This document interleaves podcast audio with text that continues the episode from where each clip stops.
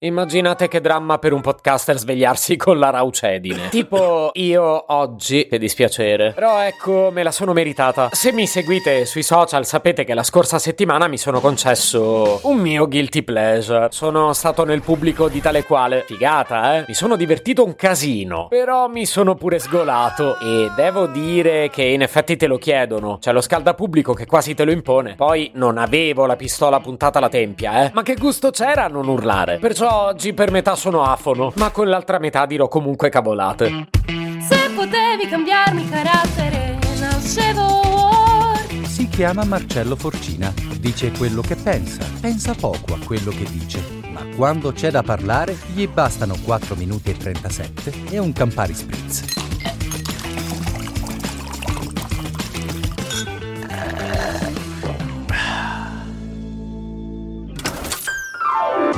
Eh sì, mi piace un sacco. Ci ho messo un po' a organizzarmi per andare e alla fine ce l'ho fatta. Non era la prima volta che vedevo un programma televisivo dal vivo, ma uno per il quale mi batte il cuoricino, forse sì. Cioè, tipo, Sanremo mi piacerebbe un sacco, quello mi darebbe grandi emozioni. Ma devo dire che anche qui mi è piaciuto molto partecipare. Vi riassumo in fretta la mia esperienza perché poi non è di questo che voglio parlarvi. Lo studio è molto carino, le luci fanno gran parte del lavoro. Poi è piuttosto piccolo rispetto a come sembra in tv. Non vedevo l'ora di dirla sta cosa che poi la dicono tutti. Lo spettacolo dal vivo è persino più divertente. E c'è il valore aggiunto che per una volta l'ho visto fino alla fine. Sì, perché lì non potevo addormentarmi sul divano, ecco. Malgioglio amatissimo. Rispondere alle sue critiche con il buh. In realtà è un gioco. E lui lo sa bene. Non avevo dubbi, Loretta Goggi mi ha conquistato. Un pezzo sacro della TV. Brillantissima. Oserei dire luminosa. Pamela Prati, tanta roba. Peccato che non sia passata la seconda fase del programma. Nel pubblico c'era il papà della Lamborghini. Ora io detesto che per ogni esibizione di Ginevra bisogna citare la sorella ed è uno dei motivi per cui io non sono andato dal papà a ringraziarlo per Elettra. Per questo e anche per evitare una denuncia di stalking, se proprio dobbiamo essere sinceri. E vabbè, basta, ne ho parlato un bel po' per non volerne parlare. Volevo invece affrontare un fenomeno che accade durante il programma e non solo in questo. Nelle parti che effettivamente non ho visto dal vivo, erano proiettate sul maxi schermo. Sto parlando, se conoscete il programma, dei resoconti delle prove settimanali. Chissà, magari lo avete notato anche voi. C'è una cosa che capita sempre durante questi filmati, immancabilmente. Mentre chiacchierano oppure fanno le prove, i coach e gli artisti, posso definire la Prati artista, vero? Si fanno un caffè espresso con la macchinetta. Niente di strano, eh? Pure noi beviamo sempre il caffè, è una cosa estremamente italiana. E io forse dovrei berlo più spesso mentre guardo tale quale, così magari non mi addormento. Ma la questione è un'altra. Quale caffè bevono? È sempre lo stesso. Ed è sempre lo stesso pure in decine di altre trasmissioni. Il caffè più amato dai VIP. Posso chiamare la Prati VIP, vero? Uh, no, molto più semplicemente è uno sponsor. Uno sponsor che ha fatto una scelta molto precisa di campo. In pratica vuole essere super presente in tutti i momenti di relax. Mica male. Non ve lo dico il nome perché io non sono stato pagato per parlare bene di lui. Posso dirvi che fa rima con caffè borbottone, marrone, mattone, bubone. Vabbè, dai, è caffè borbone. Ma sì, ma che mi frega. Io che nella vita mi occupo di marketing, la trovo una bella trovata. La trovo una bella trovata um, ed è da un po' di anni che lo fanno, quindi forse funziona. Il caffè l'ho anche provato, benché io preferisca la moca, non è male. Ed è una scelta di marketing che giusto il caffè poteva fare. Cioè, ti piace vincere facile. A livello di storytelling, il caffè è la pausa perfetta ed è anche la pausa più italiana di tutte. Vi faccio un esempio. Ah, finalmente un po' di relax. Che stanchezza, eh? Perché non ci facciamo un caffè? Beh, dai, così funziona. Pensate invece che disagio se la mettessimo giù così. Ah, che stanchezza, finalmente un po' di relax. Prendiamoci una bella supposta per l'emicrania. Se potevi cambiarmi il carattere, nascevo Ward.